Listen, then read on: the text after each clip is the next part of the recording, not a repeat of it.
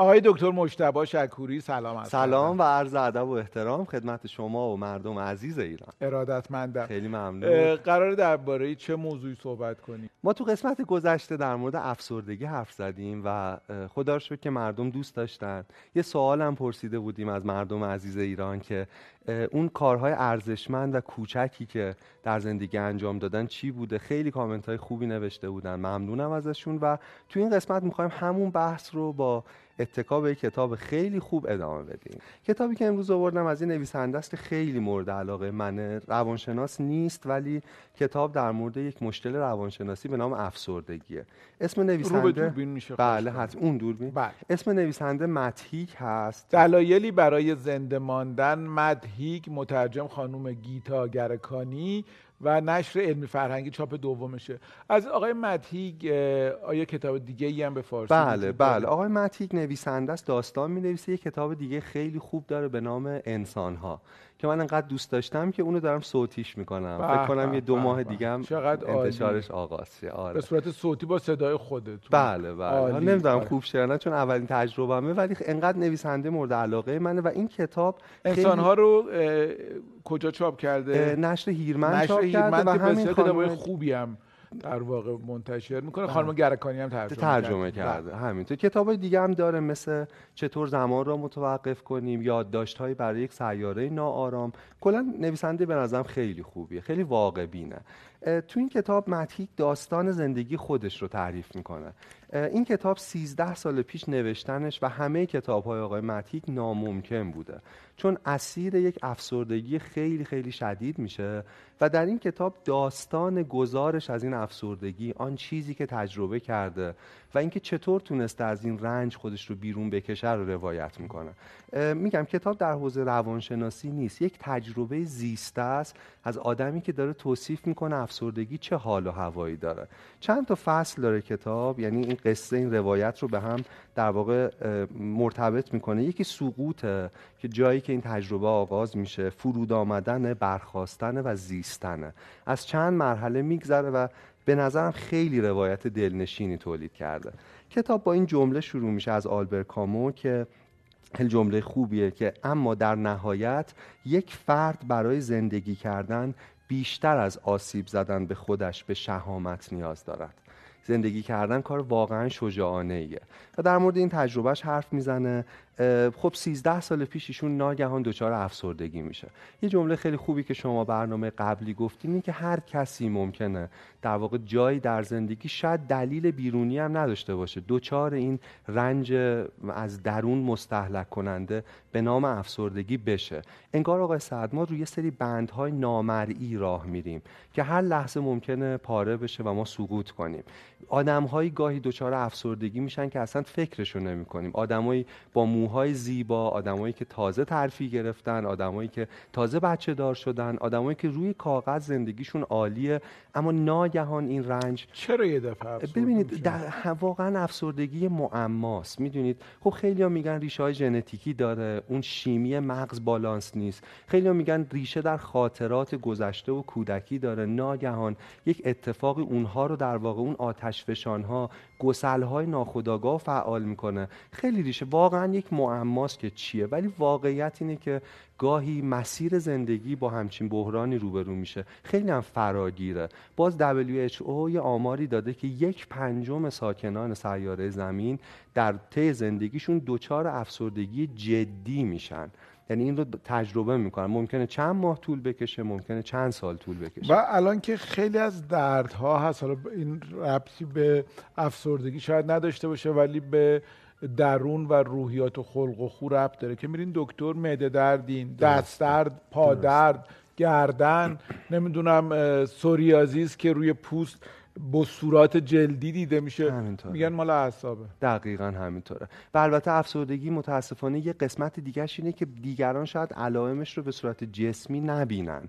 یعنی شاید کسی یه ماستی از خنده از لبخند از عادی بودن روی صورتش بذاره و مثل یک دست شکسته یا مثل یک آرزه پوستی مشخص نیست که درون او یه مهبانگ رخ داده و همه تکه ها و قطعه های روحش در یک بینهایت تاریخ در اصلا متلاشی شده. واقعا روی ظاهر اصلا نمیشه مثل رابین ویلیامز که یه عمر ما رو خندوند و بعد فهمیدیم که سالهای سال با افسردگی دست و همینطور حالا من لیستی تو این کتاب هست از آدم های مشهوری که دچار افسردگی هن و آدم شوکه میشه که این آدما هیچ زا هیچ بروز در واقع عینی از افسردگی نشون نمیدن اما انقدر در رنجن. یه نکته هم که سروشان در جلسه گذشته گفتیم که ذهنا منحصر به فردن. برای همین تجربه های ذهنی از رنج مثل افسردگی هم منحصر به فرده. متهیک میگه افسردگی مثل ورزش رقابتی مثل مثلا مسابقه دو میدانی نیست که ما بگیم کی افسرده تر. هر کی به روش خودش و با رنج منحصر به خودش تجربهش می‌کنه. و تو این کتاب به نظرم ما کلماتی و توصیفاتی از افسردگی داریم که اون فقر کلمات ما در توصیف افسردگی می‌تونه جبران کنه.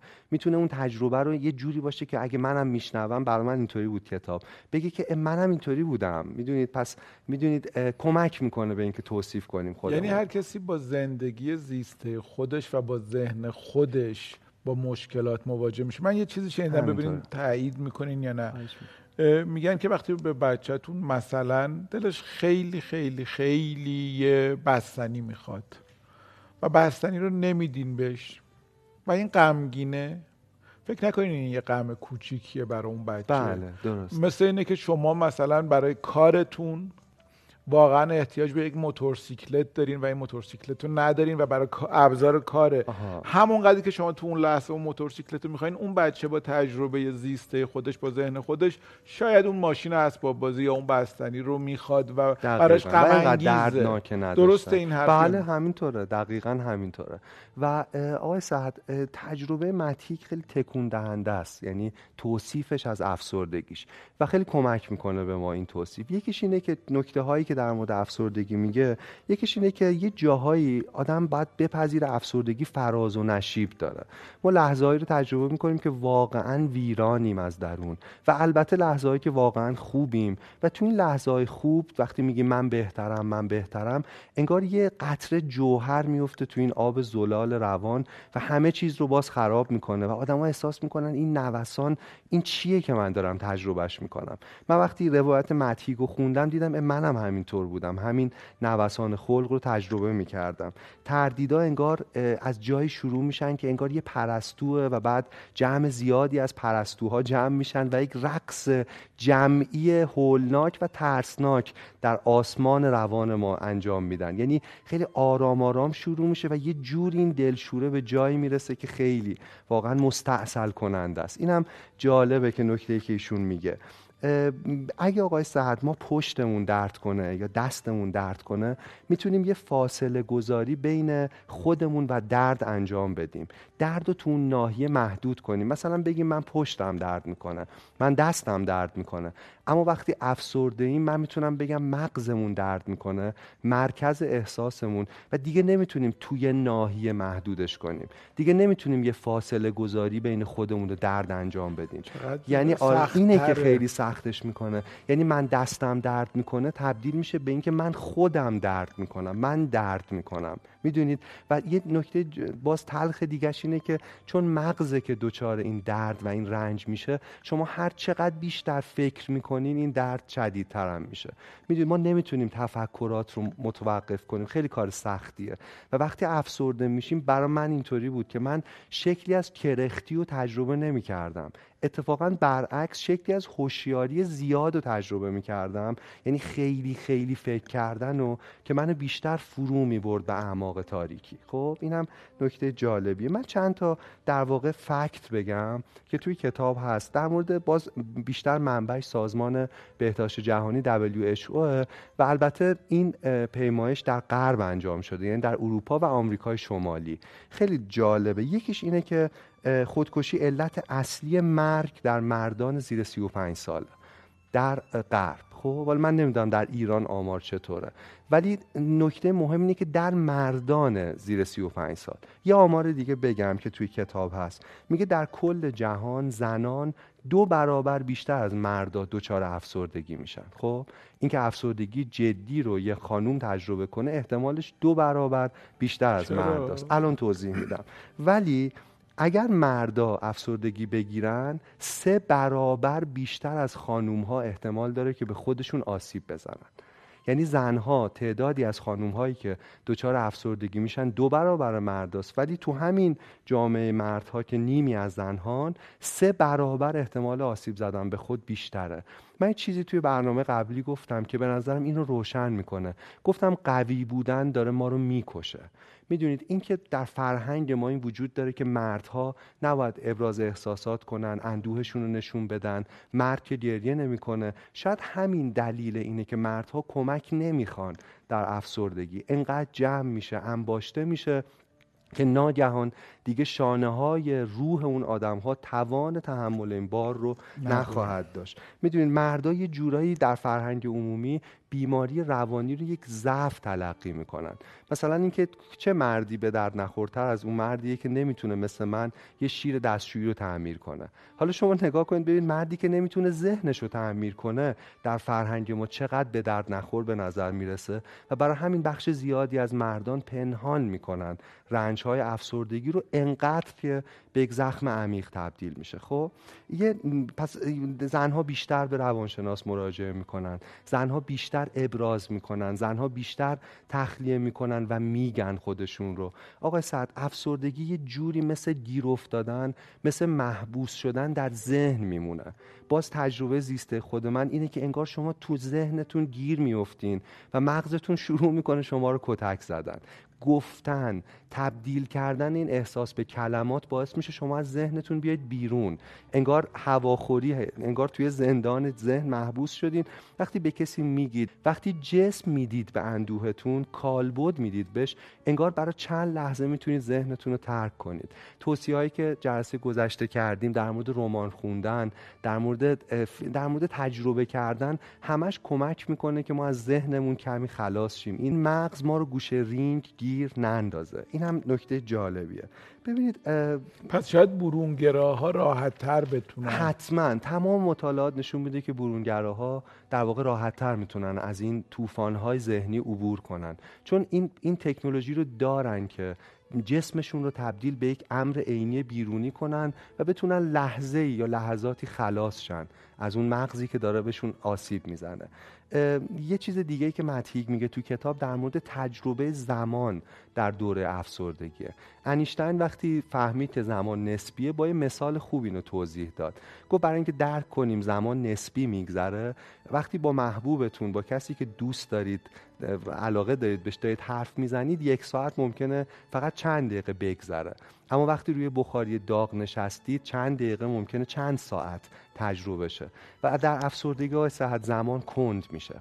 می‌دونید روزها نمیگذرن. ساعتها طولانی تر از چیزی میشن. دقیقا که آدم های معمولی تجربهش می‌کنن. اینم در واقع جالبه. نقاشی سالوادور دالی داره در مورد ساعت هایی که آویخته ساعت هایی که کش اومدن و آویزان زمان کش, کش آمده. و خود دالی افسردگی داشته و به نظرم وقتی این تابلو رو می‌کشه حالا می‌رسیم به اینکه افسردگی چطور می‌تونه به خلق آثار خوبم منجر شه. فواهدی هم داره. و دالی وقتی اون نقاشی رو می‌کشه یه جورایی به نظرم فهمیده که چطور در رنج زمان طولانی و کشدار میشه. مستحلک کننده میشه گذار هر ثانیه. می‌دونی من با خودم فکر می‌کنم یعنی میشه آبان برسه. من عاشق پاییزم و واقعا نمیگذشت این تابستون طولانی که میده هر لحظهش واقعا رنج بود برای من. یه, یه نکته دیگه بگم. در مورد فقر کلمات متیک حرف می‌زنه. میگه ما معمولا افسرده رو معادل اندوهگین به کار می‌بریم. ولی این فقر کلمات ماست. مثل این میمونه که به یک قهدی زده بگیم کمی گرسنه. افسردگی شبیه قهدی زدگیه.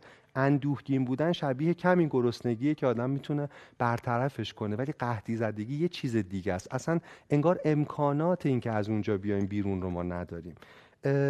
یه چیز دیگه دوباره از توصیفات افسردگی میگم بعد می‌رسم به اینکه متیک چطور برخواسته از اون رنج. در مورد عشق حرف می‌زنه. اینکه چطور عشق کمکش کرده که از این در واقع شرایط بیاد بیرون. در مورد کتاب به آندرا تقدیم شده همسر متیک که چطور بردبارانه زخمها و رنجهای او رو التیام داده تحمل کرده و من حالا که بحث در واقع حمایت دیگرانه یه چند تا توصیه که متیک می‌کنه در مورد مواجهه با آدمای افسرده رو از خود کتاب بخونه. توی کتاب معلوم میشه که چرا متیک دچار افسردگی نه میشه؟ اصلا بی دلیل البته یه جاهایی به کودکیش اشاره می‌کنه و اینکه احتمالا به صورت ژنتیکی در واقع ریشه هاشو داشته. و جالبه در یه جایی در اسپانیا که خیلی هم جای زیبا تو تعطیلات دچار این حمله میشه و شروع میشه. سروشان یه فصلی داره کتاب به نامی که چطور گرد در کنار کسی باشیم که مبتلا به افسردگی است. یه سری توصیه خیلی خوب داره. من سریع بخونم. بله. اولیش اینه که میگه بدانید مورد نیاز هستید و قدرتان را می‌دانند. حتی وقتی به نظر می‌رسد اینطور نیست. یعنی آدم های افسرده ممکنه با رفتارشون نشون بدن که من به تو احتیاجی ندارم یا حرفایی بزنن که ناراحت کننده است ولی مورد نیازیم ما. یادتونه تو اون یا برعکس خانواده با یادم افسرده جوری رفتار کنن که انگار خسته شدن. آره ولی این خستگی خستگی نیست. در واقع دوستت دارن. الان یه احساسی اومده سراغشون و این احساس هم زود برطرف همینطوره. ولی بدونیم به ما نیاز داره اون آدم. هر چقدر که ما رو پس می‌زنه. یادتون تو اون برنامه ایبی ندارد اگر حالت خوش نیست گفتیم تو اندو عین گچ دور شکستگی حضور داشته باشیم. می‌دونی سخنرانی انگیزشی برای استخونا نکنیم که یالا جوش بخورین. فقط در ناحیه درد حضور داشته باشیم. یادتونه گفتیم جلو بریم و عقب باقی بمانیم. یه همچین توصیه می‌کنه. میگه که گوش کنید. خیلی مهمه. بشنویم. بذاریم اون آدما روایتشون رو از اندوهشون تا جایی که می‌تونن بگن. اطلاعاتتون رو افزایش بدید می‌دونید؟ و اینکه بدونیم هیچ کدوم این رنجی که این فرد افسرده داره تجربه می‌کنه شاید لزوما گناه ما نباشه. می‌دونید؟ خودمون رو مقصر ندونیم. صبور باشید. درک کنید این آسان نخواهد بود. افسردگی شدت و ضعف دارد بالا و پایین می‌رود. همون نوسانی که گفتم یکسان نمیماند. یک لحظه شاد بد را اثبات بهبودی یا عود بیماری ندانید. اگه یه جاهای چند روز خوبه فکر نکنیم دیگه حل شده. یا اگه خیلی حالش بد میشه فکر نکنیم که دیگه تو اون ناحیه قرار چادر بزنه پیچ و باقی بمونه. خواهد گذشت همه اونها. تا حد ممکن کاری نکنید که فرد افسرده خودش را غیر عادی تر از آنچه هست تصور کند. خب؟ می‌دونید مشکل بزرگی نیست. برای عادی بودن هیچ استانداردی در کار نیست. عادی بودن ذهنی است روی این سیاره هفت میلیارد نوع عادی بودن وجود دارد. می‌دونید آدم افسرده شاید کارهای کوچیک رو نتونن انجام بدن. مثل انتخاب یه جوراب برای پوشیدن. طول بکشه حراس براشون ایجاد چه بیرون رفتن از خونه یه غذای عادی رو خوردن. ولی به اندازه کافی خودشون می‌دونن غیر عادیان ما با توصیه هامون شدیدترش نکنیم این موضوع رو. یه،, یه چیز دیگه. سخنرانی نکنیم. نکنیم براش. آره فقط باشیم. مثل همون گچ در اطراف شکستگی. حضور داشته باشیم. واقعا بدون قضاوت. یه چیز جالبی که متیک میگه در مورد اشک و گریستنه. جالب منم تجربه این بود که من در اوج این اندوه افسردگی نمی‌تونستم گریه کنم. و بعد دیدم متیک چقدر خوب توصیف کرده که میگه آخه اشکم یه زبان برای ابراز احساساته. ما در افسردگی انگار هیچ زبانی برای ابراز احساسات نداریم. اشکها انگار قبل از جاری شدن میسوزند می‌دونی بخار میشن در چشم تبخیر میشن و فرو نمیریزن و خیلی درخشان متیک توضیح میده تجربه اولین گریستنشو و اینکه چقدر رهایی بخش بوده. می‌دونی حق حق بچه رو تدایی می‌کنه سوگ هم همینه. بعضی وقتا آره. فرد سوگوار گریه نمی‌کنه و خیلی میگن کاش گریه می‌کرد که سبک بشه. این همون تجربه زیسته ما آدماست که می‌دونیم اشک هم زبانی برای خالی کردن ذهنه و مغزه. یه, یه نکته مهم تعریف می‌کنه که جایی تو درمانش این چرخش این چرخش دراماتیک خیلی بهش کمک کرده. اینکه همسرش آندرا که کتابم به اون تقدیم شده یه جایی در زندگیش دچار رنجی میشه. مادرش یعنی مادر خانم متیک دچار یه بیماری سخت صعب العلاج میشه. و بعد اونجا که همسرش دچار این می‌دونید این درد میشه متیک با همین عشق نجاتش میده که من یه کاری باید الان برای همسرم بکنن یعنی یک وظیفه‌ای به عهدهش یه مسئولیتی در که از عشق میجوشه. یه خانومی تو محله پدر مادر من دو تا دختر داشت. یکی از دختراش از دنیا رفته بود. و بعد یه جایی به مادر من گفته بود که مادر بودن یه بار منو نابود کرد و همین مادر بودن یک بار منو نجات داد. و گفته بود که دفعه اول که بچه‌مو از دست دادم من تا مرز ویرانی تا اون ور مرز ویرانی پیش رفتم. ولی چیزی که منو نجات داد همین مادر بودن بود. این که دیدم دختر دیگری دارم که به من نیاز داره. باز تو زندگی آدم های افسرده این روایت زیاده که جایی احساس می‌کنن با هر سختی که وجود داره به کسی که دوستش دارن و الان نیازمنده باید کمک کنن. اینم یه معنا خلق می‌کنن که کمک می‌کنه از اون وضعیت خیلی دارم می‌خواست ببینم چه جوری میشه آدم این حرفا یادش بمونه. اینا شنیدنش یا خوندنش یه بخشه.